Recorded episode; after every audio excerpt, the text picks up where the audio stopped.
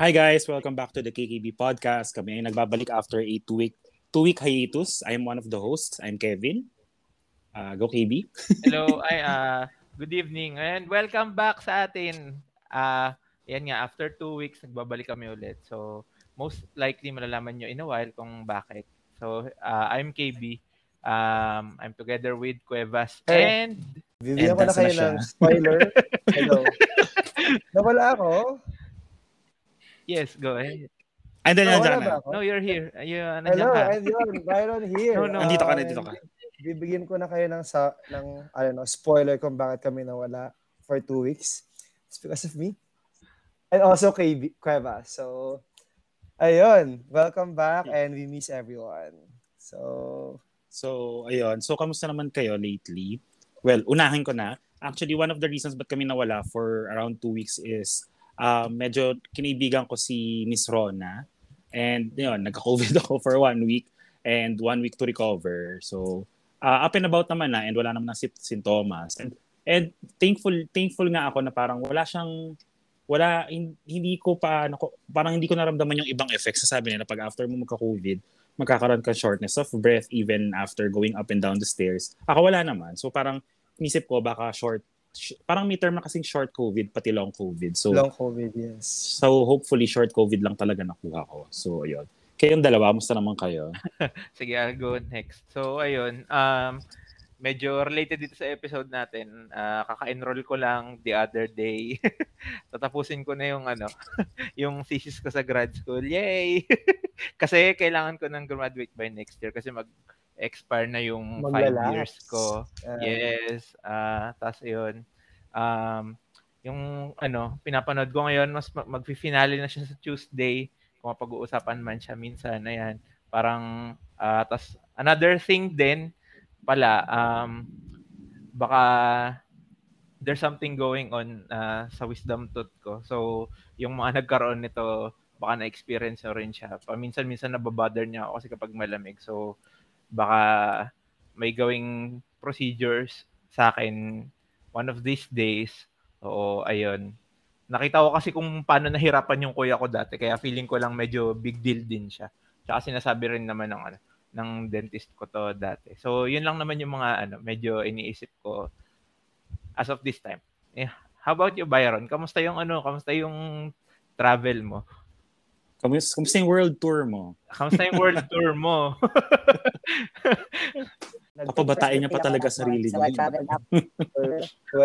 it. after my 31st birthday, a week after, yun, nag-backpack ako around Southeast Asia. Super fun. Tapos, after going back, uh, mayroon akong domestic travel dito sa Bicol and Eastern Visayas region for a week. So, nasa day 4 of 7 na ako ng Philippines leg ko. Sobrang struggle ng sobrang struggle ng internet. Um, dapat magre-record kami nung Sunday mm but di natuloy because I don't have internet access. Um, super fun ng traveling. Um, sobrang eye-opener, eye-opener niya. Ayun, I actually wanted to do it long term. Um, check ko sa organization ko or sa company ko if I can do it. I think I can. Um, and exciting times ahead. Exciting times ahead. So, ako rin yung isa reasons kung bakit di kami nakapag-podcast for some of the reasons. Funny sto- for some of the days, funny story lang. Nasa Thailand ako that time and then sabi ni KB tsaka ni Cuevas, magre-record kami ng 11 p.m. So nag-alarm ako ng 10.30 p.m. I little did I know, hindi ko na-realize early on na one hour delayed pala yung Thailand. So, Mm, hindi ako Gym nakauwi on seven. time. So, hindi na tuloy, hindi na tuloy recording. So, yeah, blame. Yun lang, but all is well on my end. Exciting Yeah. times, I must say. So yun. Um, buti pa sila nakaka-travel na. Ako kasi, ako kasi September pa ata. Not sure pa if matutuloy. Depende pa ata sa mood ko. Yun. So yun. Uh, fast, uh, fa- uh, moving forward, uh, today, if, naku- if nakuha niyo yung parang idea ng title of the episode, we're gonna be talking about uh, the grad school experience of one of our friends. And si KB din kasi, di ba, nag-grad school siya. So maybe can chip in with uh, some or with some of his experiences. So without further ado, uh, papakilala na namin sa inyo yung uh, yung guest namin for today. Uh, good evening, Raybel. Hello. Hi! Annyeonghaseyo. Magandang gabi. Kung nasan man kayo ngayon. Plano kasi namin, ano, lilista namin lahat ng credentials niya, pero ayaw niya. Saka, no, saka knowing Raybel, baka mag-take ng 10 minutes. Hindi naman. But we'll get there. Thank you for having me. Thank you for accepting our invite kahit medyo short note. Hindi naman, hindi naman medyo short notice. Ano naman? May one, may one week naman ata. Hindi naman Ayun. short notice. Ayun, so uh, can you give us a short, uh, a quick and short background on para on, on who you are, parang ganon, on what you do uh, uh, previously before you took up your masters, ganon. Mm, ayan. So, sa mga nakikinig ng KKB Podcast, hello. I'm Ray Bell. You can call me Ray or Bell. And ayan, um, uh, schoolmates ko, si Byron, si yung dalawang Kevin, and ka, ano ko din, kumbaga ka-groupmate ko sa organization si Kuya Byron at si Kuya Kevin Cuevas kasi crystallizer kami. Ah, and yeah. if I'm not yes. mistaken, Let's go. si Kuya KBI Crusher, tama ba? Yes. Ah, yeah, Crusher. Yes, yes. Uh, Ayan, so magkaka-schoolmate kami sa Adamson University, Chemical Engineering. Doon ko sila nakilala. So, ayun nga, chemical engineering graduate ako ng Adamson University.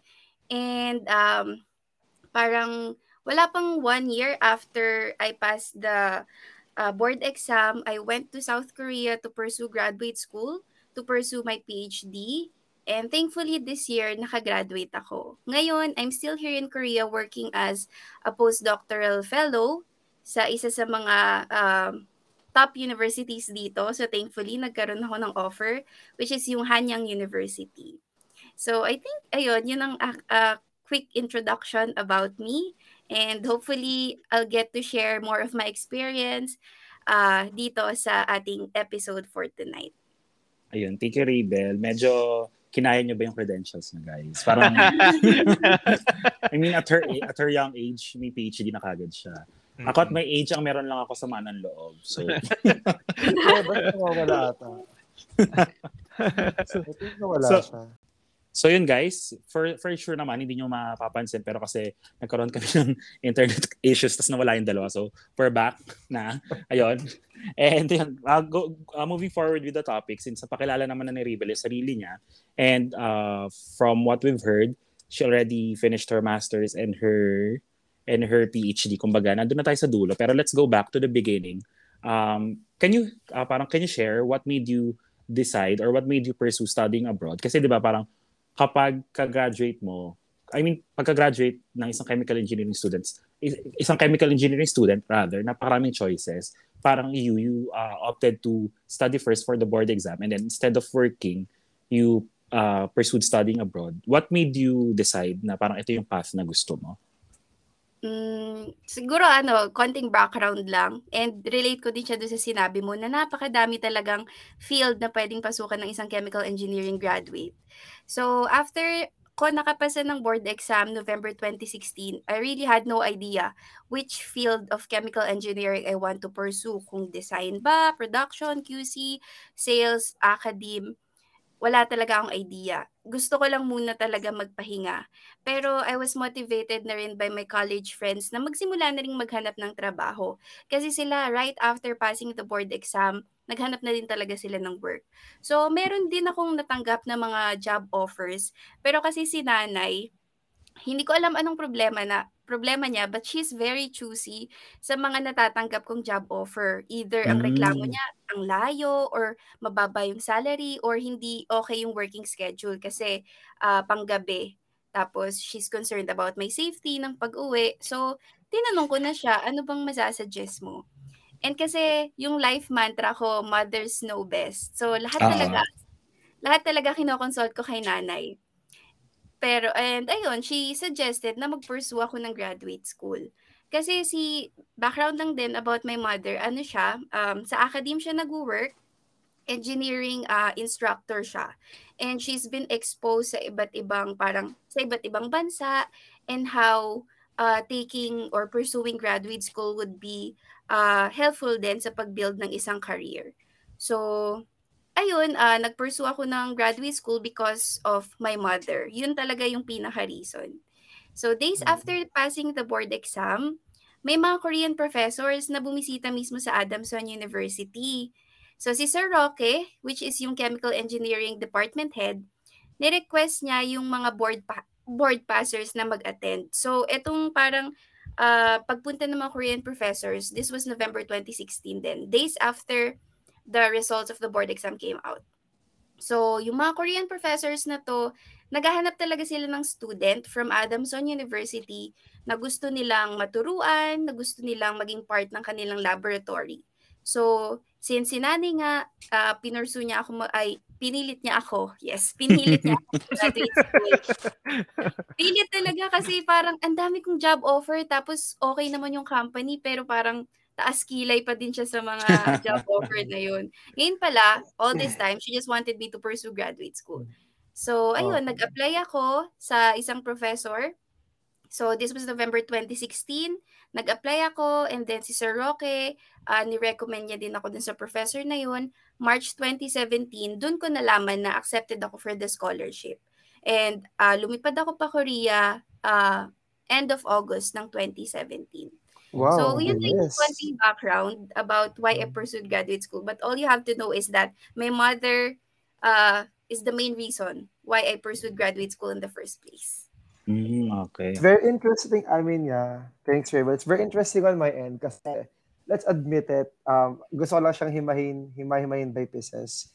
Let's admit it sa Adamson, sa school natin, sa Kemeng, hindi nag-grad school right away. Unlike UP Mm-mm. or LaSalle or other schools, diba? Hindi tayo nag-graduate school right away. Tapos kung meron man, like sobrang few lang. Tapos hindi rin siya usually abroad. Us- Usually sa UP tayo nag-grad school or Mm-mm. or somewhere else.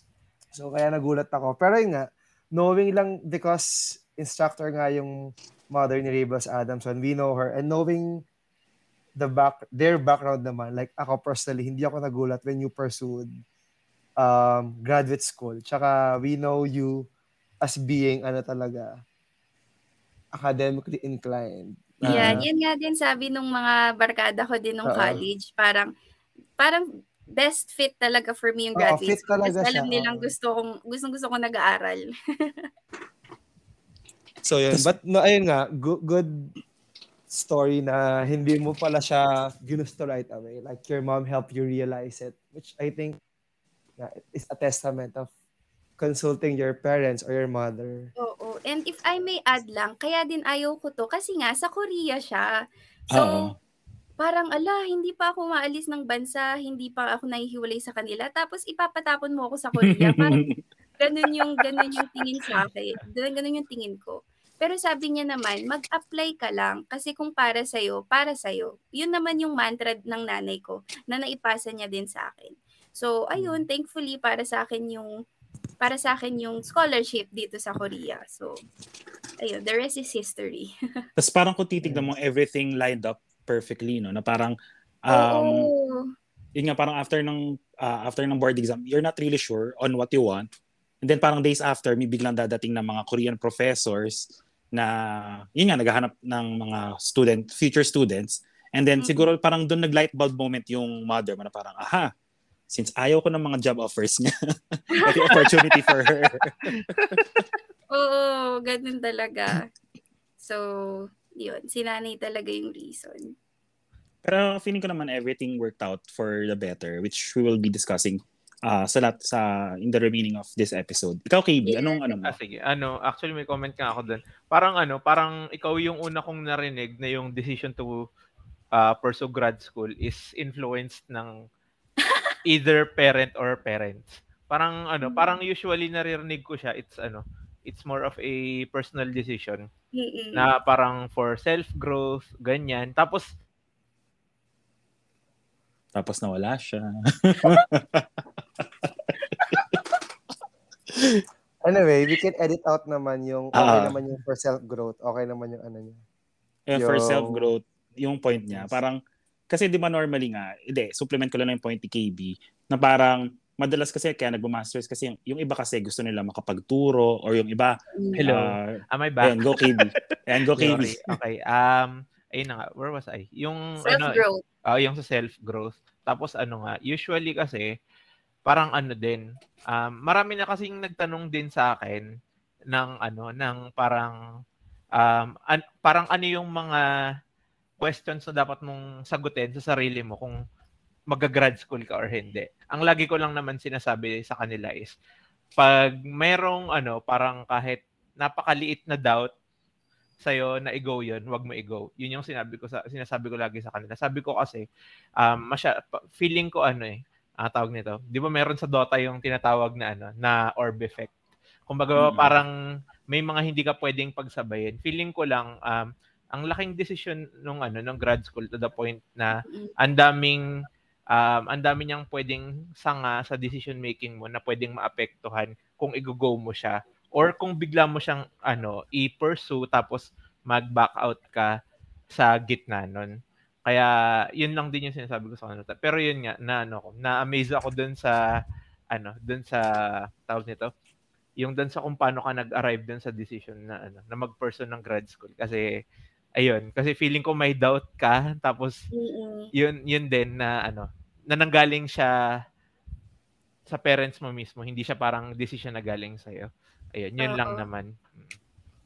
Tapos if I may add lang, kasi ano eh, parang uh, I don't want to brag, parang gusto ko lang din parang maging eye-opener sa mga listeners kasi uh, in my case, kasi sa graduate school, hindi naman talaga sahod, hindi salary talaga yung na-receive mo. It's more of like allowance, day-to-day mm-hmm. allowance. So, ako, hindi ako nagyayabang or what, pero siguro mako-consider ko yung sarili ko na meron akong leisure of time din na uh, parang i-pursue tong grad school without the pressure of having to provide for my family. Kasi yung ibang tao na nakilala ko din, yes, they really wanted to pursue graduate school, pero kailangan nila mag-provide for their family. So siguro, yun din yung isa sa reasons why kahit na may mga taong gusto mag- mag-pursue ng graduate school, hindi pa nila magawa after Uh-oh. graduation. Kasi nga, they have to provide, they have to work. Ayun. Actually, good point na ni-raise mo yan, Rabel. Because mm-hmm. sa mga previous episodes namin, lagi namin sinasabi. Lagi namin siya ni-raise. Uh-oh. Lagi namin siya ni-raise na parang experience namin to because of the privilege that we have yes. or mm lack thereof. Ayun, but yeah, it, it's a very good point. Actually, I, I wanted to ask nga, since nandiyan na tayo, no, I wanted to ask kung ano yung experience or I'm not sure kung some part to ng podcast um, Cuevas, but since nandito na tayo, I wanted to ask, ano experience mo dyan for the, in the fir- first few years of grad school kasi hindi ka nag-work versus mm-hmm. experience na classmates mo na if meron, na kailangan mag-provide for their family? Mm, uh, siguro kasi every year before the pandemic, tuwing Christmas, nagmi-meet kami ng barkada ko just to catch up, tapos ano nang update sa mga buhay nila. So, there was there are a lot of moments na tuwing nagkukwento sila, feeling ko I'm left behind kasi yung exposure mo sa industry, ibang-iba siya sa parang uh, work ko na nasa lab lang ako, mag-isa ako, parang meron lang akong professor na nakatutok sa akin and then that's it. So parang feeling ko, parang nagmamature sila habang ako nandito pa din nag-aaral, like uh, parang college student pa din.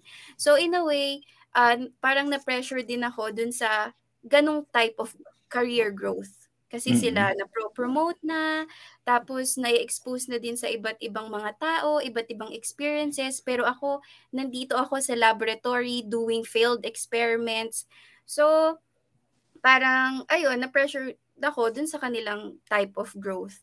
Pero sig- na-realize ko, like looking back, or siguro ngayon ko lang din talaga na-realize when you ask me, kuya, na medyo natagalan lang before ko ma-realize yung growth that I'm actually having through graduate school. So hmm. ngayon parang mas nagiging malinaw na yung picture dun sa type of growth na meron pala talaga itong career ko, iba din siya dun sa type of growth ng ibang uh, career or ibang field ng chemical engineering. Very interesting go. take. Go ahead. Ba ako, ako ba? Very interesting take, no? Kasi parang some some people or most of the people that I know of, they know that graduate school, yung ROI talaga niya, it takes a while. And Mm-mm. some of, and some, if not most of them, are very patient to wait for that ROI. Pero yun nga, no, hindi namin nakita na facade ng graduate student is kahit na alam mong may ROI, yung current situation mo habang nag-aaral ka, parang nakaka feel ka ng inferiority kasi nag-aaral ka pa rin. Mm-mm. Yeah, very interesting. I mean, Mm-mm. isa siyang isa siya actually na dapat mo i-consider kung ready ka pa i-go through that kapag gusto mo mag-grad school kasi nga magle-left behind ka talaga para makatapult lang siya after mo graduate. you feel talaga. Hindi na ako lalayo. yung, sarili, yung sarili Yes, ko. how do you feel? Oo, yung, yung, yung, Ah, yung yun sarili ko. Ayan, yung dun sa ano, yung dun sa part, yung kanina, um, yun nga, yun lagi nating ina-explain na parang ano ba yung perspective, bakit kami lagi nag-arrive sa decisions na ano, na sinasabi namin dito sa podcast. Yung sa case ko kasi, actually isa ako dun sa ano, examples nung need ko din mag-provide and gusto ko rin mag-grad school. Actually, yung yung sa akin, um, na-experience ko pareho yung nag-grad school and at the same time, yun nga, na nag-work ka. Yun nga lang, um, feeling ko kasi yung yung tinitake ko sa grad school. So by the way, uh, sige, for info lang din ni Rebel, yung tinitake ko kasi Rebel Management Engineering. So parang IE ito. Hindi Mm-mm. ito hindi ako nag um, direction nung ano nung. CHE, oo, or or parang mga similar courses sa KMA gaya nung energy tsaka nung NBI. Hindi. Ah, so ayun, ah yun lang din ang tawag nito, yun nga. May ano eh, may nagsabi nito noon. Hindi ko na matandaan pero parang meron akong dalawang nakausap dati na sabi nila ano daw tawag nito, yung experience ng grad school is medyo depressing kasi ano parang um, lalo kapag ano, lalo kapag nagwo-work ka din kasi feeling mo ang dami mong ano, ang dami mong binabalance all at once and talagang darating ka dun sa point yung sinabi mo kanina ano, na feeling mo mala-left behind ka. Hindi mo siya may iwasan kasi ano eh, meron ka talagang ano, meron ka, lat- ka talagang i-sacrifice para magawa mo siya. Yung sa work kasi ano eh, parang kung mag-mess up ka man at something, pwede kang manghingi ng tulong sa mga office mates mo, ka-team mo, ganyan. Pero kapag ikaw kasi na-stuck ka sa isang problema mo sa schoolwork mo sa graduate school, ikaw yon Yes. Parang ano, wala kang ano, wala kang ibang hihingan din ng tulong. May kakahingi ka ng guidance pero yung option na may magte-take over mismo ng gagawa, ginagawa mo, wala. Wala. Oo, Mhm. yun, yun lang din yung ano, yun lang din yung mahirap doon. Tsaka ano pa ba yung nabanggit mo kanina? Um, yun, yung dun sa time, ah, siguro hindi ako masyado makarelate yung dun sa ano, yung sa parte ng lab na doing experiments kasi sa amin ano eh, more on readings na walang experiment. Yung sa'yo kasi parang theory and application tingin ko yung ano eh, Yes. yung oo. ginagawa mo dun sa ano. At saka ano, yun din pala, magko-comment din ako dun. Yung sinabi mo na ano, feeling mo na pag iiwanan ka dahil napopromote sila and everything. Pero feeling ko, iba na eh. Um, nabanggit namin to dun sa dating episodes, yung dun sa parte nung undergrad na parang maliit lang na parte na, na nakukuha natin dun sa undergrad, yung parte ng technical knowledge natin. Pero yung kung paano natin um, sinurvive at saka ano, at saka tinapos lahat nung ginagawa natin nung ano nung sa CHE. Parang yun kasi yung mas nadadala natin sa work and sa life natin ngayon, 'di ba? Yung sa grad school ganun din. Pero um, hindi ko siya ano, feeling ko hindi ko siya ma-explain pa ng ano ng maganda kung ano man 'yun. Feeling ko baka si Rabel makapag ano, nakapagbigay ng examples ng experiences niya later on. So yun, nag-comment lang din on. Din ako dun sa sinabi niya kanina.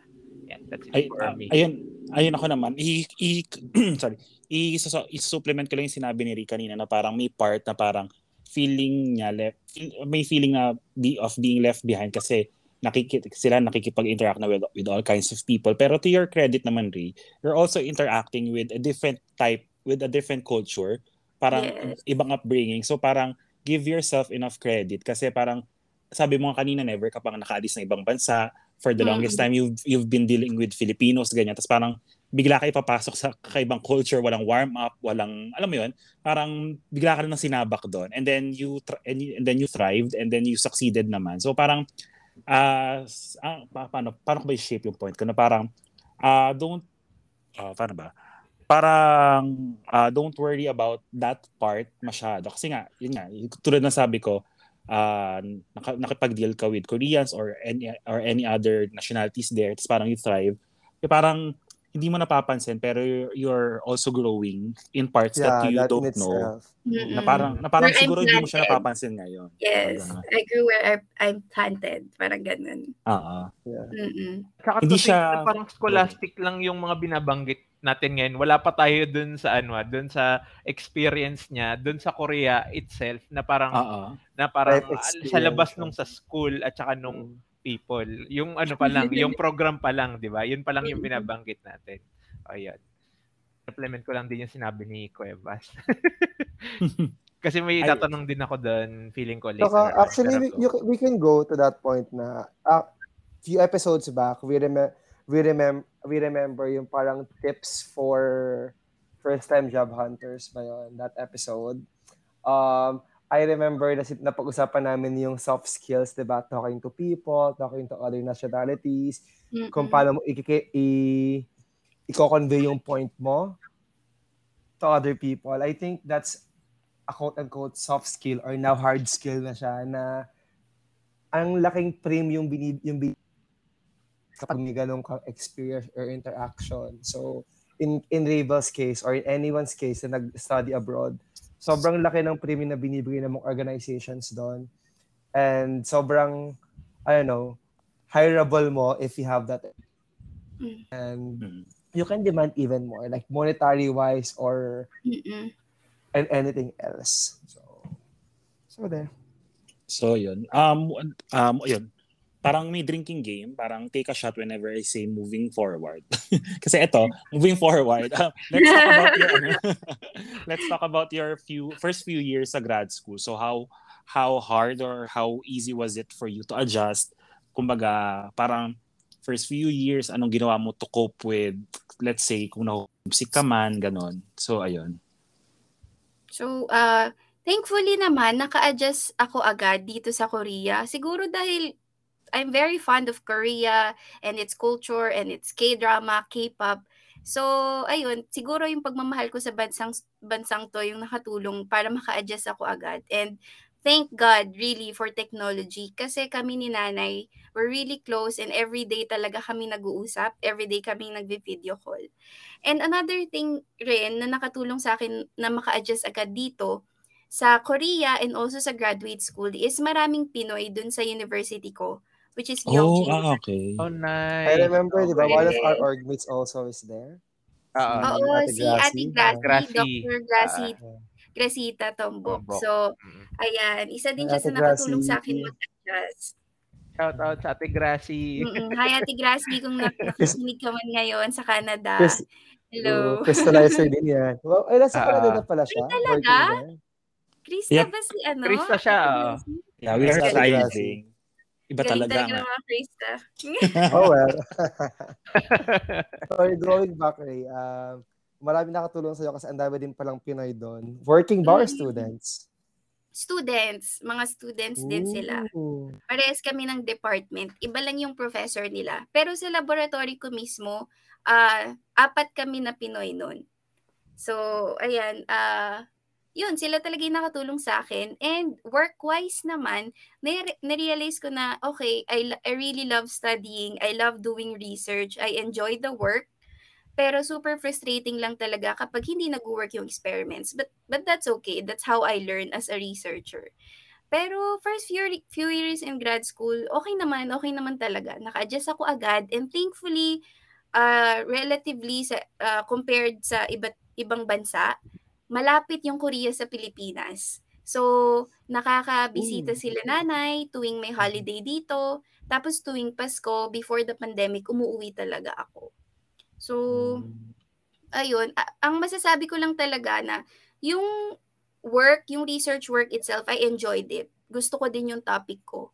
Ang pinaka naging challenge ko lang talaga dito is how to cope up with homesickness. And I Mhm. dealt with it with just talking to my family every day. So, ayun. Siguro, if I may add na din ngayon, uh, for those na gusto talaga mag-pursue din ng grad school, lalo na sa abroad, it's really important that you, that you establish a very good support system. Kasi sila talaga yung makakatulong sa inyo na uh, mag-cope up and mag-overcome ng homesickness. Pero tayong mga Pinoy, matatalino naman tayo to begin with. Kayang-kaya yung research work. Good, good. I'm not sure this is too personal, no? Um, alam ko na yung friend group mo nung college, sobrang solid kayo. So I know that okay yung support system, Mhm. even your family is. But do you have a special someone ba? Paano, paano mo siya ninavigate? I, I feel like that is something that we should discuss also. Kasi, like ako, I'm trying to date someone now na might go overseas to study also. Parang, what are your tips to navigate relationships? If you have one. Iiyak ka na Ah! ba? Iiyak ka na ba any minute now? Siguro, ayun din, ah, I have someone from college pa.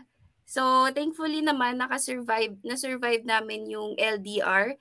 So, importante lang talaga na meron kang understanding na partner. Kasi, siya, yung aking partner, na naintindihan niya yung demand sa time and energy and effort nitong work ko.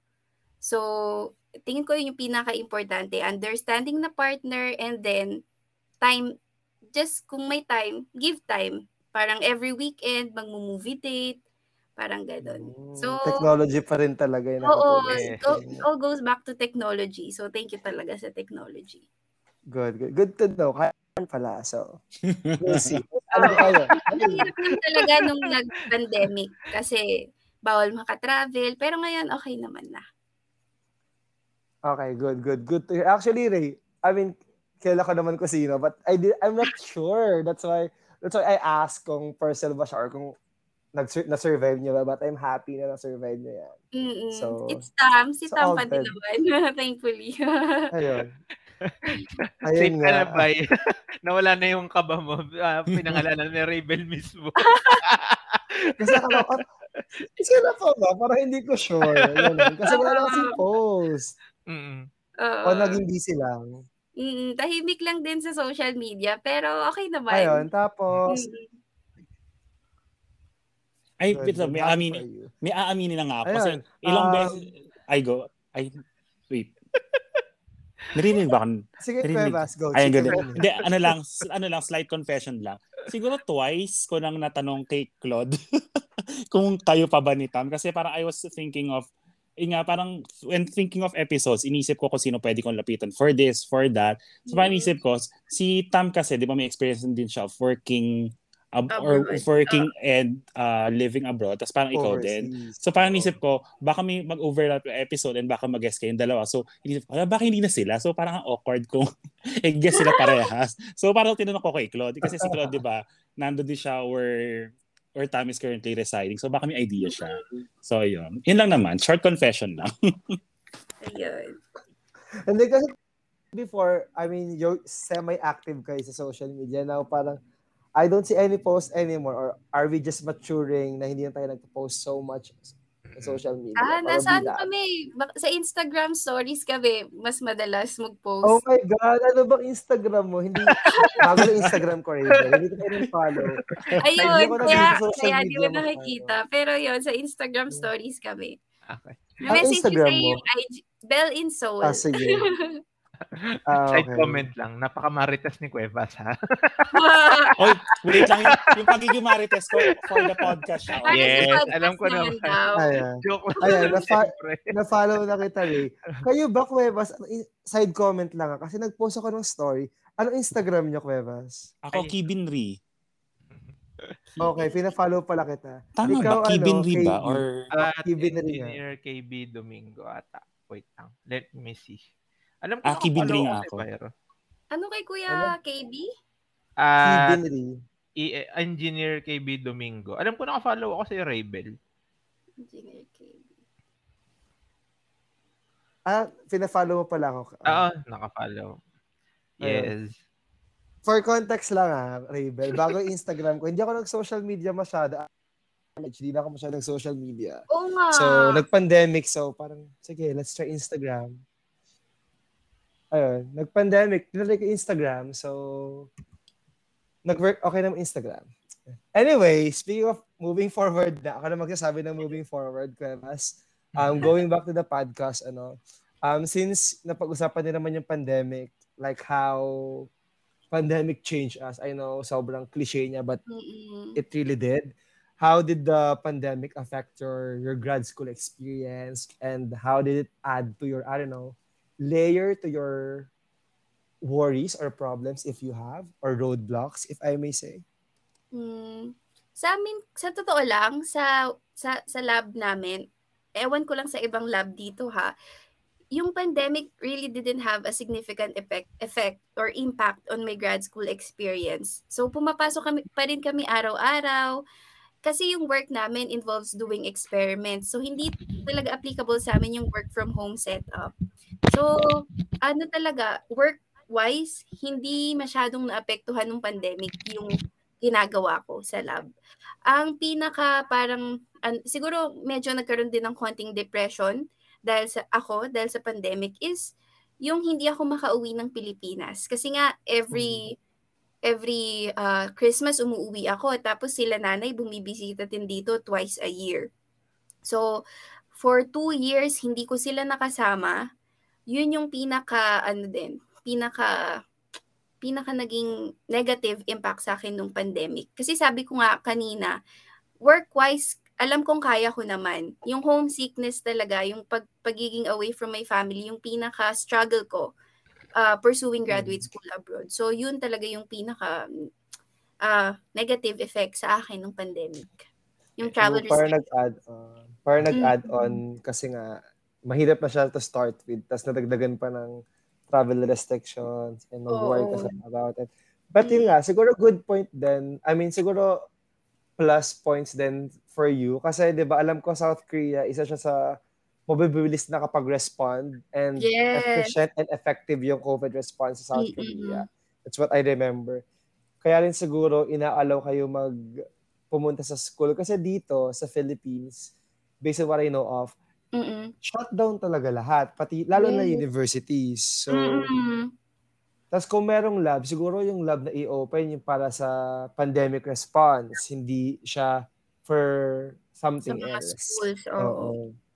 So yeah, good for you no kasi na natuloy-tuloy yung experimentation and yung dapat mong gawin, hindi siya naging effective. I mean, good to know na ganun yung naging experience mo, hindi siya ganun to to your program. Yes, thankfully nga hindi talaga hindi kami na-require na mag-stop muna ng isang semester, ganun. Kasi it would Tap- prolong my grad school journey, which is Exactly. ayokong mangyari. Tapos ano, ina, alam ko yung may fina-follow kasi akong vlogger na student grad stu- grad school student dito siya sa sa US. Sila naman kasi nga pandemic, pinabalik sila ng ano, ng Pilipinas. ah, Oo. Nagsa-study siya sa Cornell, pinabalik sila sa Philippines.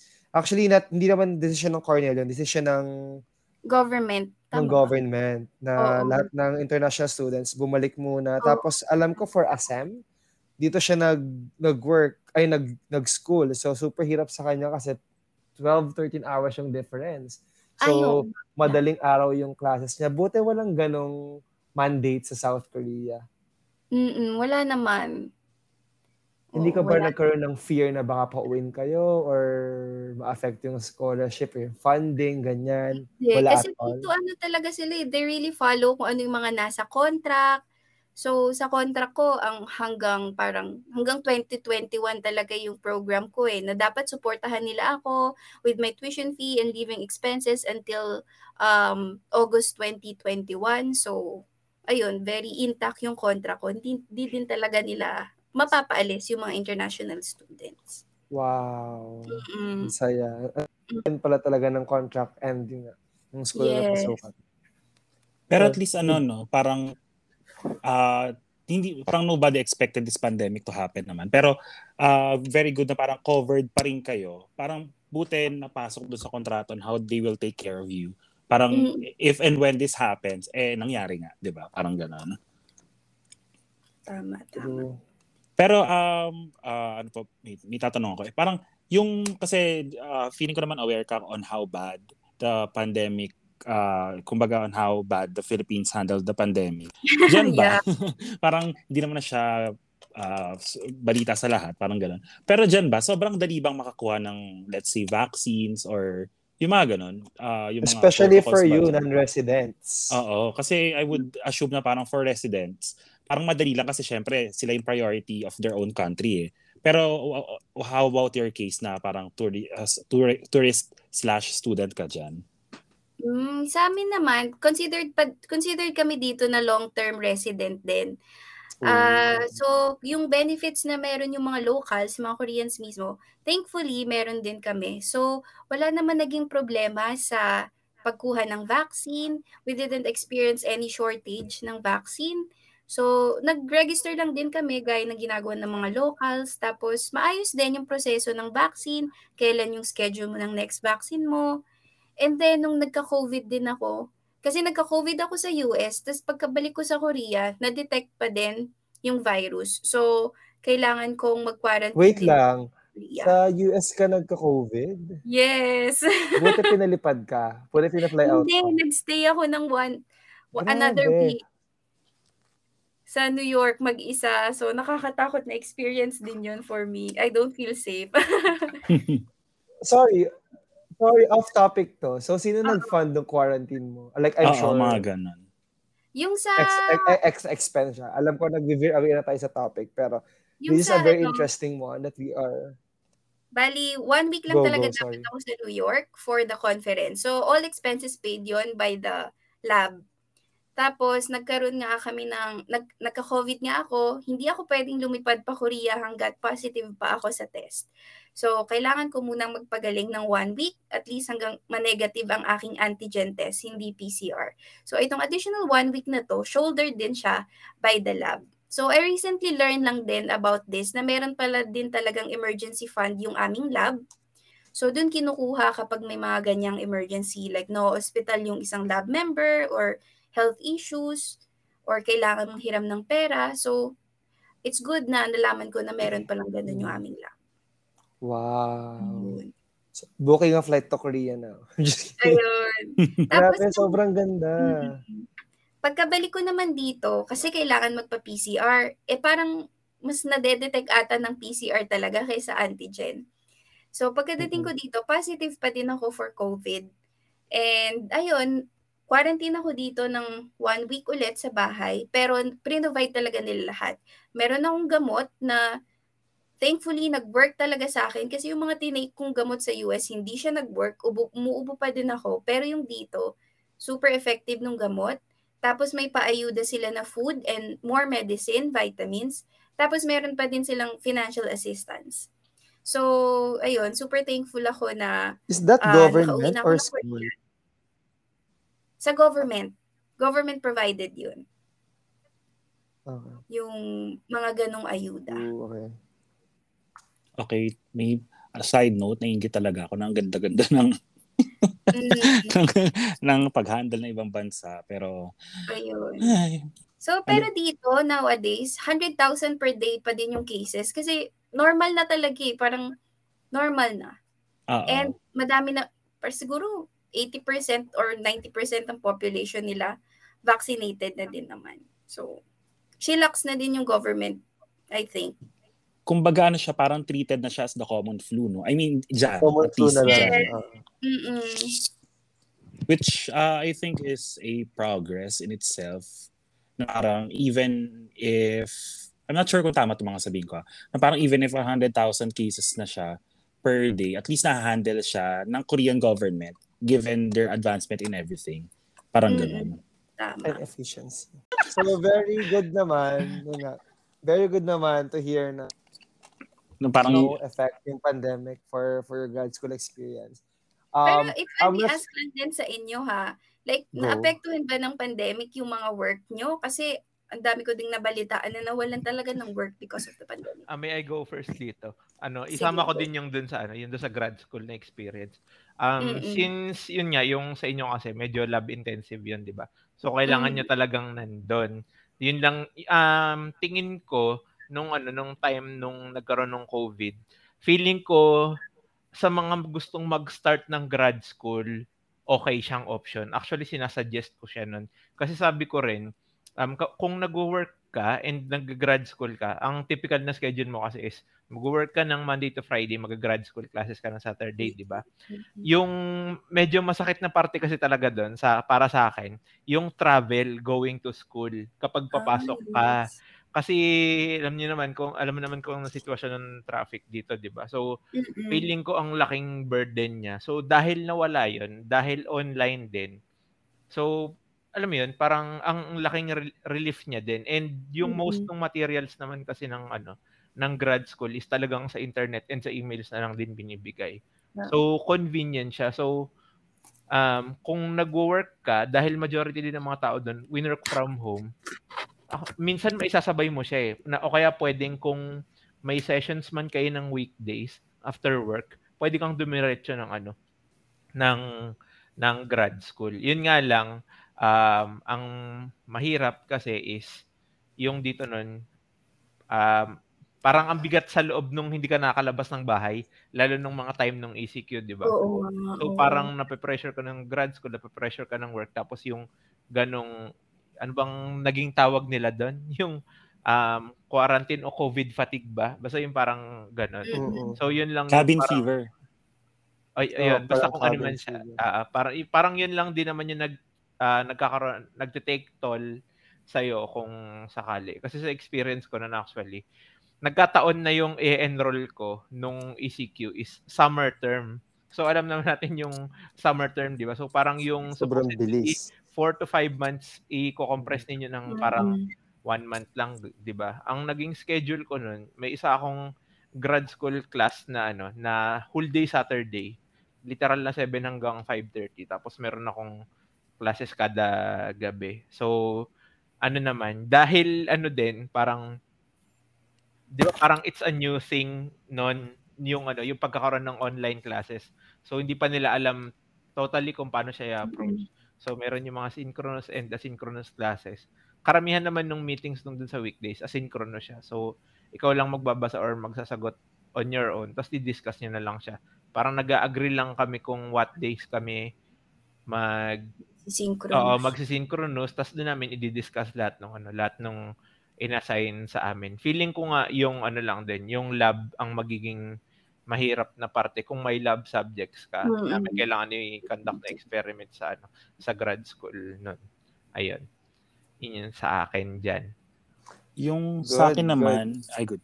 Go. Ah, I mean yung sa Go. akin naman sa work ko, um wala naman, nag-shift lang talaga kagad kami sa work from home kasi office ah, office work ako eh. Ah, parang I never practiced our profession naman. Parang nag-IT slash SAP ako. So parang ang naging mahirap lang at first was yung well, wala rin wala na rin naman ako sa dating kong work. So pwede ko na to sabihin. Parang yung understanding lang sa kanila na parang hindi kasi nila magets na hindi pare-pares ang ito talaga yung madalas na issue ng team ko dati. Hindi nila gets na hindi pare-pares ang internet connection ng bawat isa. Na Yes. parang magre-reklamo na parang, oh, bakit si ganito? Ah, kaya niyang tapusin tong sabi nating tw- 30 requests in one day, tapos ikaw lima lang. Na parang, parang pinupoint out ang tamad-tamad mo. Pero that's not the case kasi. Parang ganun. Yun yung super nakakabwisit nung early part of the pandemic in my previous work. Na Parang, though uh, slowly naman, nagets na nila. Pero, ayun, it was really hard at first.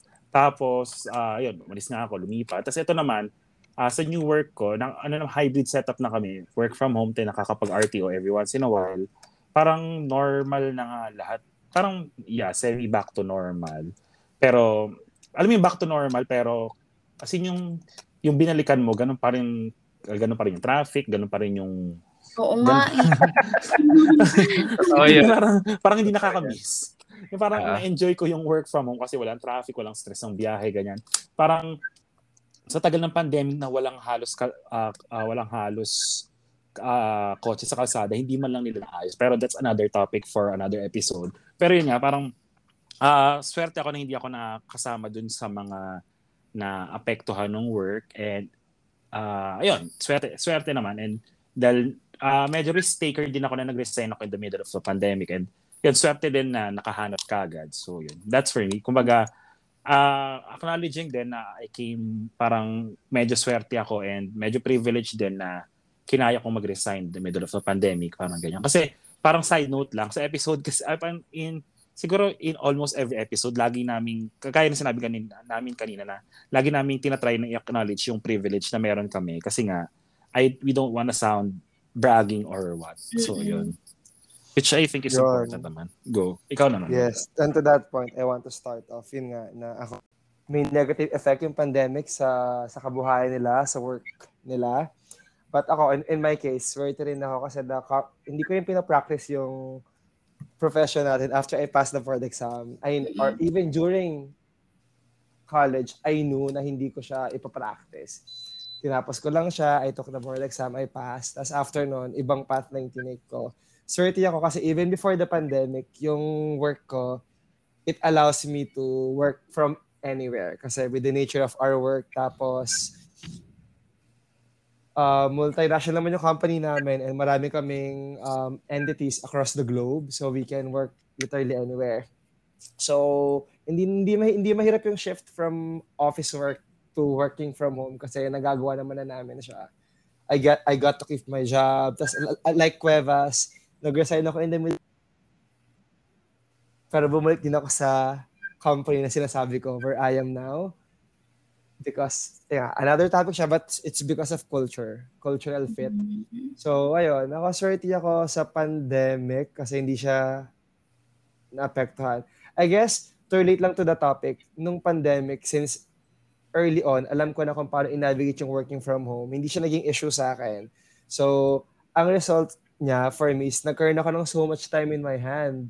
So, ang dami kong interest na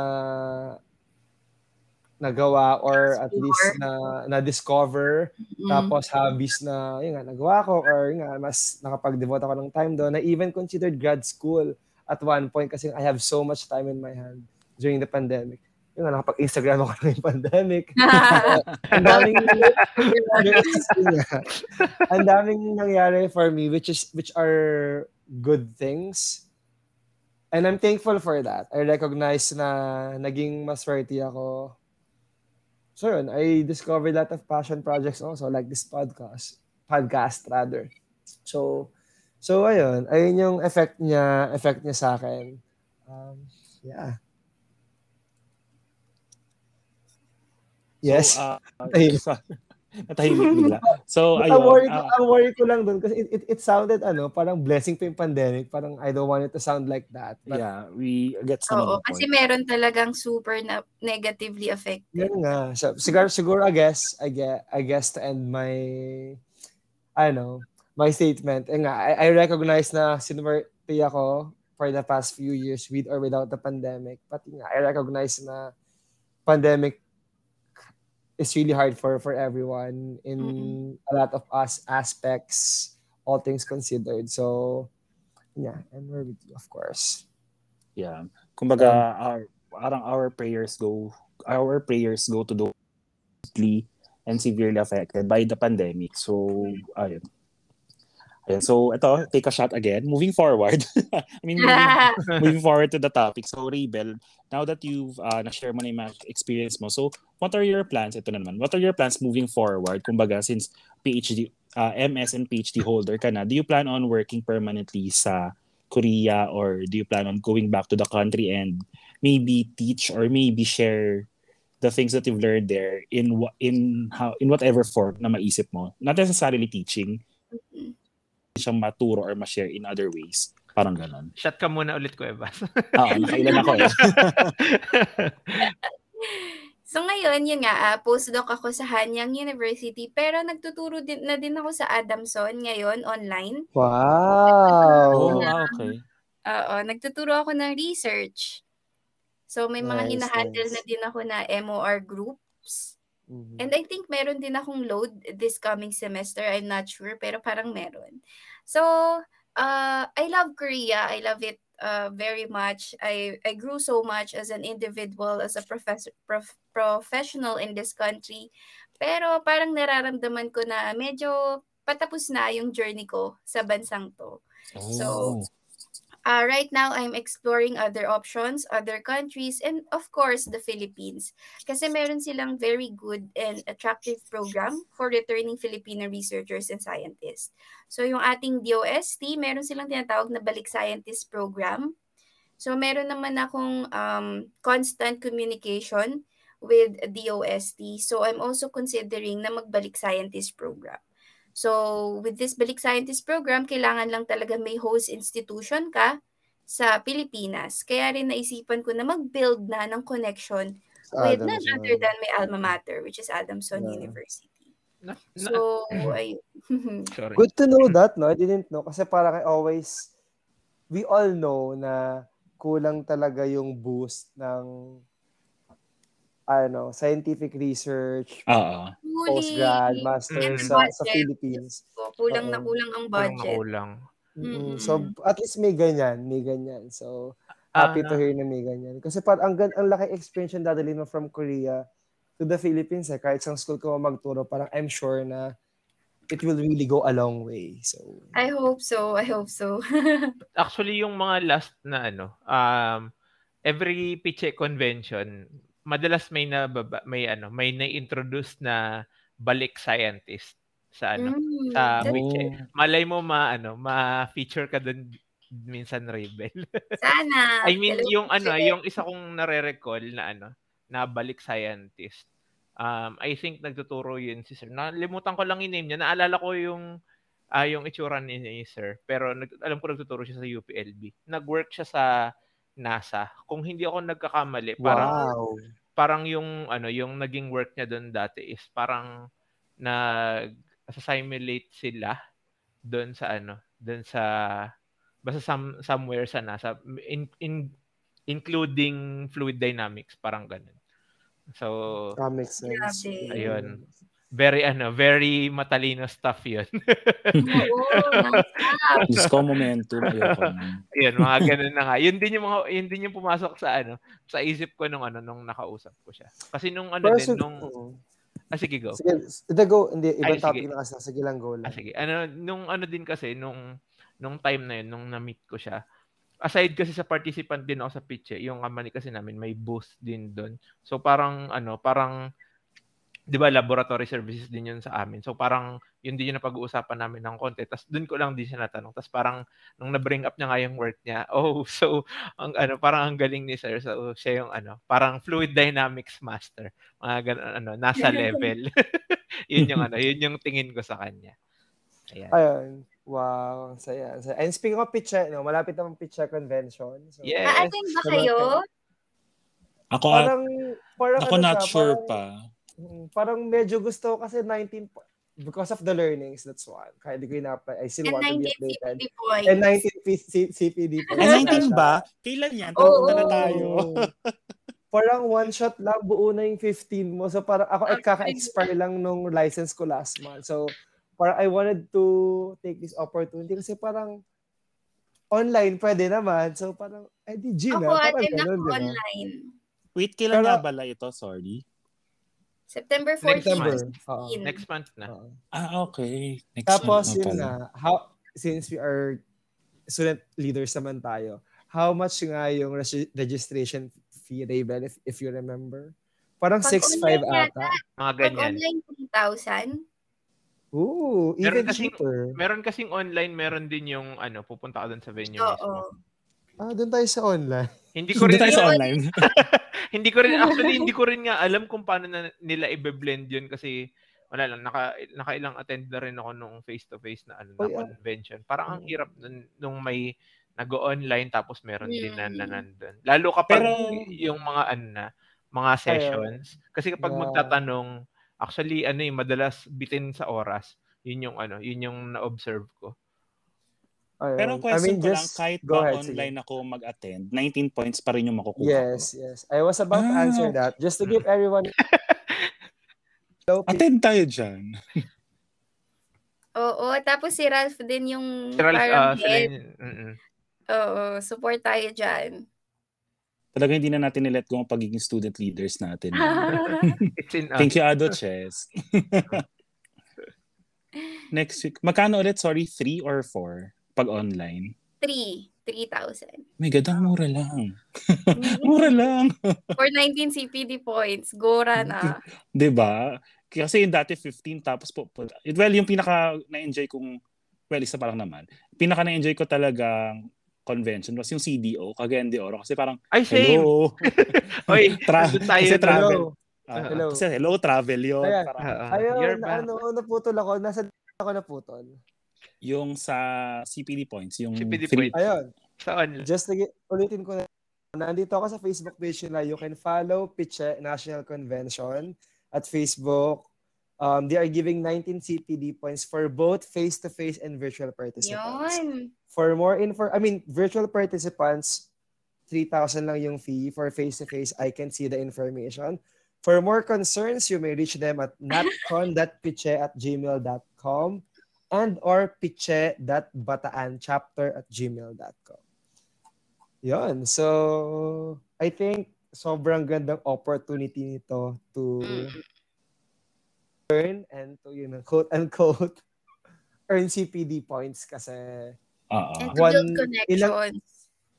Uh, and baka may matap na interest sa inyo. Parang, oh, interested pala ako dito. Maybe I can explore. Tapos pwede mo siyang maging, I don't know, grad school path or something. So, Tsaka So, ano ayun. kasi, ay, go- ah, supplement ko lang kasi parang pag pupunta ka dito sa mga gatong uri ng conventions, kasi ah, normally pag fresh grad ka, parang medyo boxed pa yung alam mo about your certain degree. Na parang kung ano lang natutunan mo on the four Mm. corners of, cla- of your classroom, yun lang yung alam mo. Pero kasi pag pupunta ka sa mga conventions na to, maraming new technology, maraming new branches of of kumbaga sa case namin, of chemical engineer, yung pwede mong ma-discover na parang, ah, okay, related, related pala to doon and pwede ko palang explore.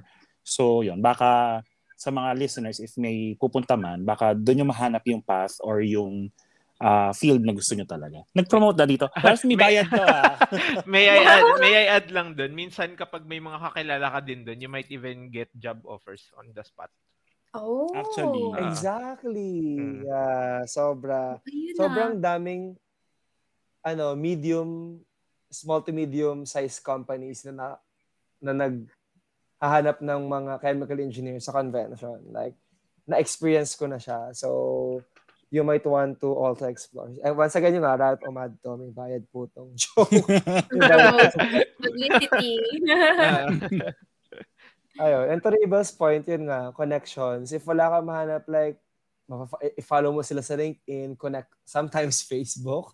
So, and sa mga Facebook pages sila, nagpo-post sila ng mga job openings, if not, parang opportunities for you to, to, I don't know, to just grow as a person, as a professional. may I add lang din So, dyan. ang ganda. Total ganun. Usually kasi yung mga feeling lost kapag umattend ng convention is yung mga walang chapter. Baka dun nyo na din mahanap kung saang chapter kayo Ah, pwede tama. ng pitch. eh. Mm-mm. Mm-mm. Hindi ako kasi may mga kasi kasi may mga active chapters naman parang yung Ah, ah. yung Metro Manila, Bataan and Kamanava. Those are only some of the active chapters na alam ko. Mm-mm. Mm-mm. Yes. Ah, free promotion na po ito para sa inyo. Ayun. So, ah wait. Ba- So, balik lang tayo anyway. sa I go. I go. sa topic, no, um, yun nga, ayun na yung plan. Sige na, balik na tayo sa topic. Actually, may tatanong ako kay Rabel na gusto ko itanong pala nung una. Ay, Mm-mm. Bago itong advantages and disadvantages of studying abroad. What Okay, I want go. to ask you, Rabel, is ano ba yung tips mo?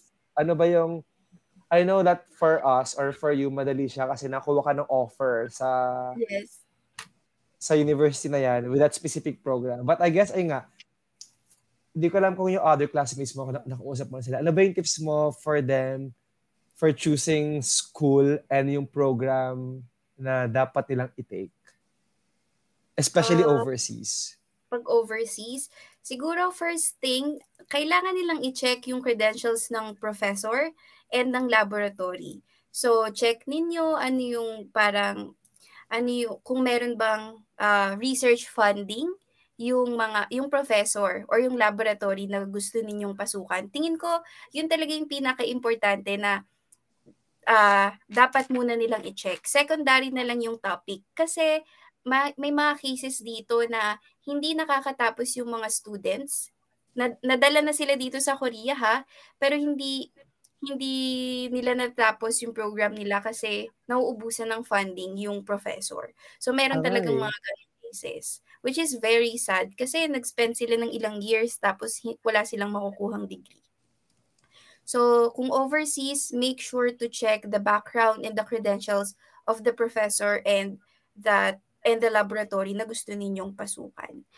And for the topic naman, um, it really depends eh kung ano talaga yung hilig mo. Pero parang ngayon sa chemical engineering, trend would be, of course, renewable energy, and yung waste up upcycling technologies like converting plastic waste into fuels or other value-added chemicals. And ayun, uh, yung ano din, tama, re- more on renewable energy pa din yung RE nakikita. Mm. Yes. Mm. Nice. So yun, yun talaga, make sure na okay yung professor na papasukan ninyo. And if possible, mag-interview din kayo ng kanyang mga previous or current na students, kung okay ba yung professor, kung kamusta ba siya sa professor. And tignan nyo din yung number of uh, alumni niya, kung ilan na ba yung successfully na napag-graduate ng professor. Ah, Okay, may mga ganung stats pa palang pwedeng i-consider. Para sa akin, yun talaga yung pinaka-importante kasi susugal ka sa ibang bansa, eh dapat Yeah. eh, 'di ba? o- Okay yung papasukan ng laboratory. So, yun, yun ang pinaka mapapayo ko. Yeah, Ah, it's actually good to know. That's also new to me. So, Yeah, same. Ang tanong ko lang, medyo back, balik to sa simula. Paano pala yung mga yung klase, yung mga setups niyo diyan sa klase nung pre-pandemic? Classroom setup din ba yung mga ano nyo, subjects niyo ganun? Mm, classroom setup din. Tapos, thankfully, English yung aming mga classes. Kasi kami sa department namin sa university ko, lahat kami foreigner. Mm, So, lahat okay. ng classes English. But actually, looking back, parang pinagsisihan ko din talaga na hindi ako nag-aral ng Korean. Kasi nga, English yung classes namin. So, parang hindi ako na-pressure na mag-aral ng Korean language. Oo. Tapos sa laboratory, English naman din kami mag-usap. Pero, ayun, sana kung may babalik ko yung time, sana nag-aral pa ako ng mas mabuti sa Korean language.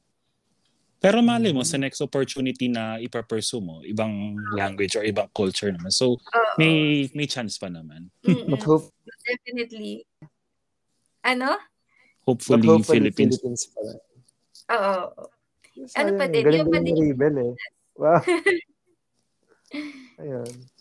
Eh, so, yun. Uh, ang tawag doon? Uh, sh- take a shot again. Okay, so moving forward naman to, to the topic. Na. So, eto, uh, itong next question. Ano sa tingin mo yung advantages and disadvantages of studying abroad? Medyo ano siya, eh, medyo cliche na question siya, pero uh, as as what I've said before, iba kasi yung lived experience and iba yung in theory lang. Kumbaga ikaw, masasabi mo talaga in your experience, ano yung mga nakita mong beneficial sa and may mga nakita mong rooms of rooms for improvement pa uh, for you studying abroad, parang ganun. Mm, sa disadvantages, sy- syempre nasa Korea nga ako. So, unang-una na dyan, la- yung language barrier. Kasi, okay, English kami, puro foreigner kami, pero may, may meron pa, kailangan pa din naming mag-deal sa mga Korean people, for example, sa graduate school, sa admin building. So, yun, yun yung una kong masasabi, yung language barrier. Next naman na disadvantages, pero pwede din siya maging advantage actually, is yung differences with the work ethics. Ah, pero siguro, anyway, mako-consider ko na pala siyang advantage kasi natuto din naman akong makisama because of the differences with the work ethics.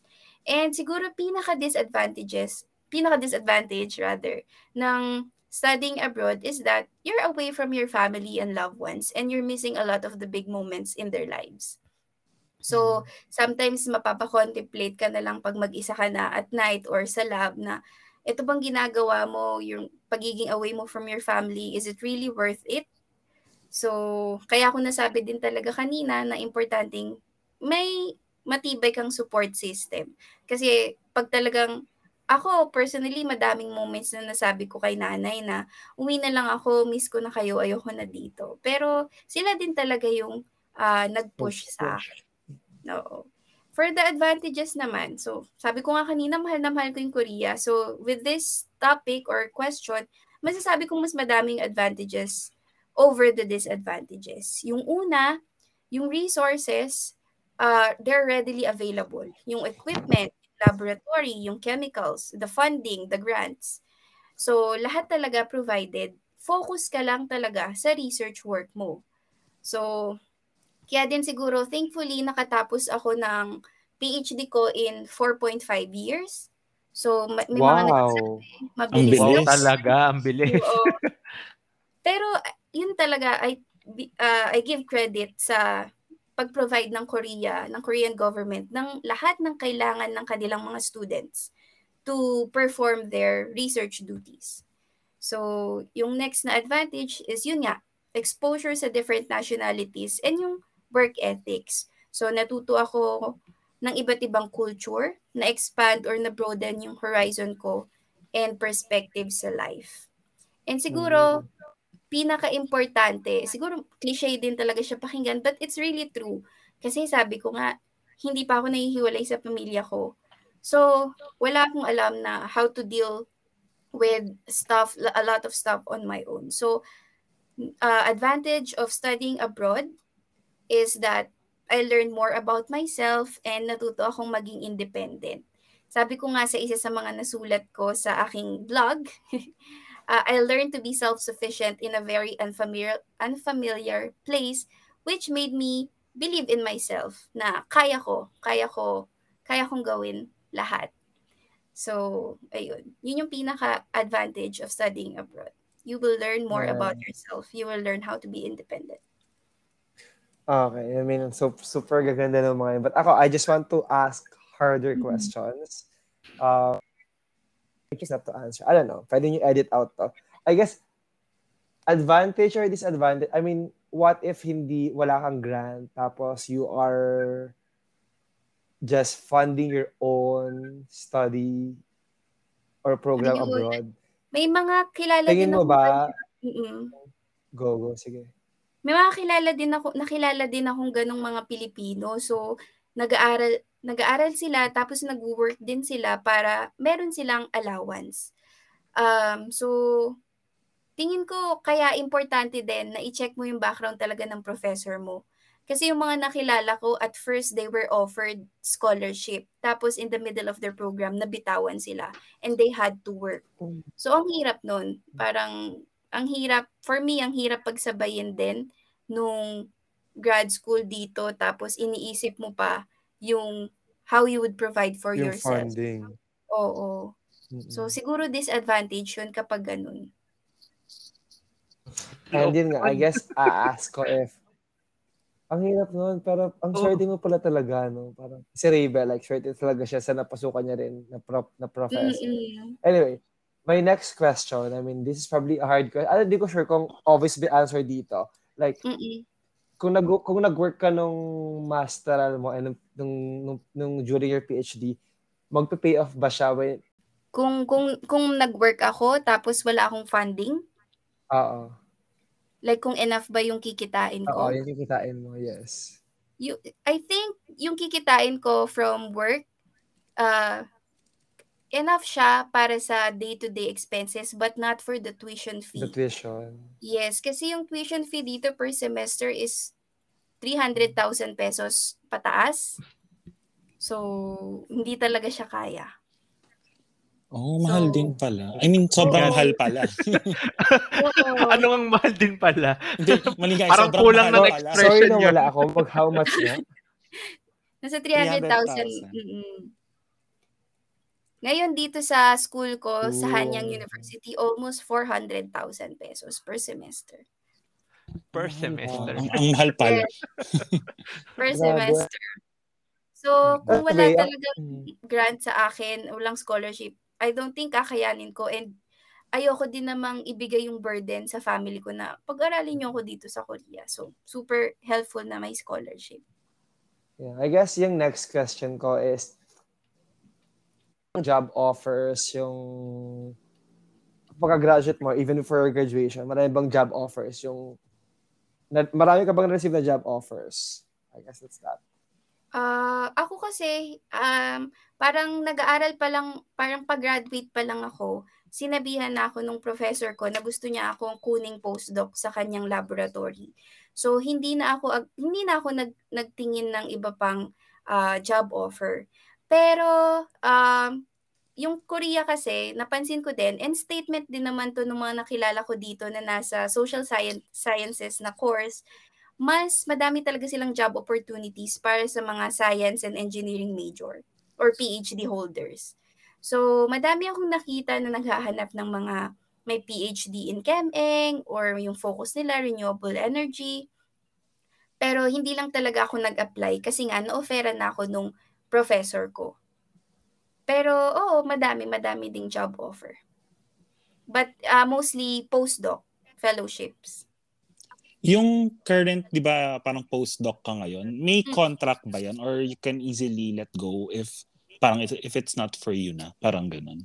Ah, may contract siya. So yung contract ko ngayon ay hanggang January next year. Oh, Ah, okay. annually siya nire-renew.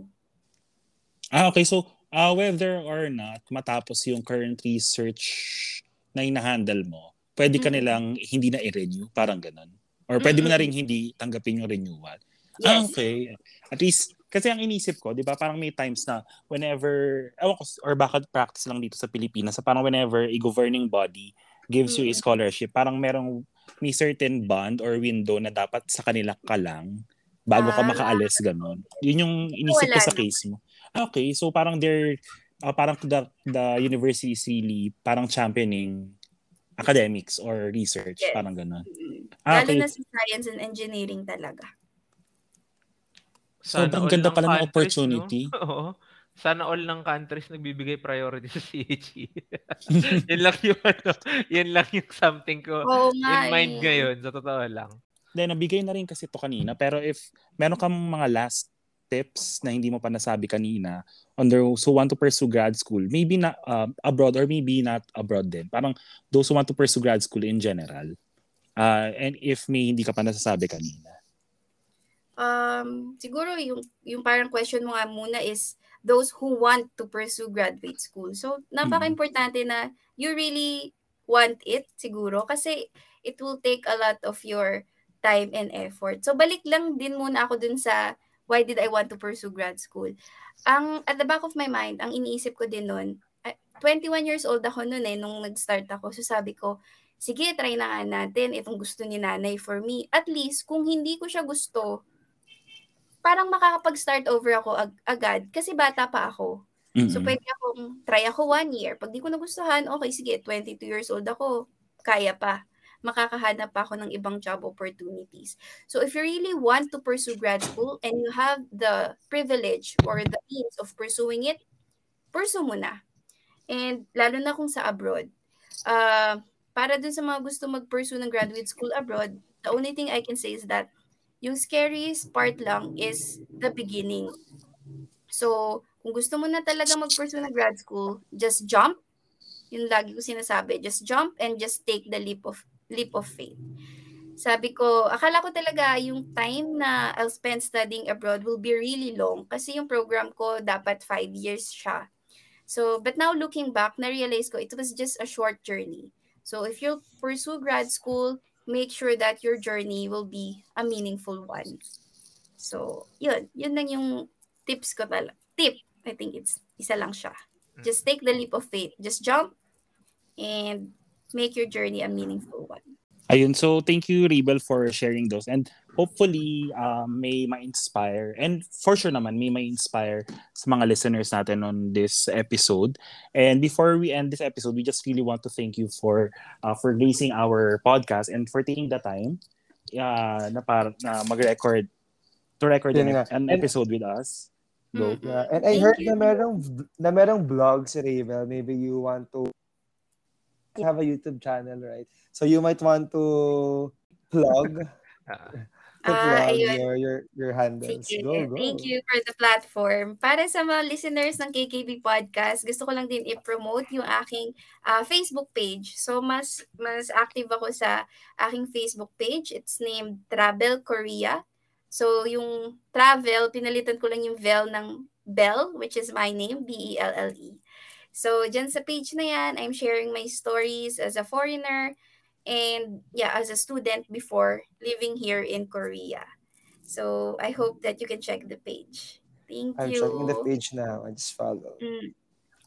Ayun, so ano lang, spoiler lang din sa mga nakikinig na to, we're gonna be recording another episode with Rabel talking about her tra quote-unquote travel experience. Kasi syempre, uh, aside from being a student, uh, Rebel is now a content creator and we don't want to spoil anything. Just check out her page and then check out our episode. We're not sure kung ano yung magiging gap ng episodes pero uh, para lang din ma-surprise kayo on what uh, her content has to offer. Parang ganun. Siyempre ayaw natin spoilers dito pero parang we just want uh, parang gusto, gusto ako personally gusto kong ma-surprise kayo sa mga makikita nyo kasi uh, parang spoiler alert, endorser na si Rebel ngayon. Wow. parang parang kinuha siya ng sa ng parang brand na ayun, ay, ay, ay, ay, ayoko mag-spoil, bala kayo. ayun, oh check God, out her oh, page. Uh, I, I can see it now. Congrats, Rebel.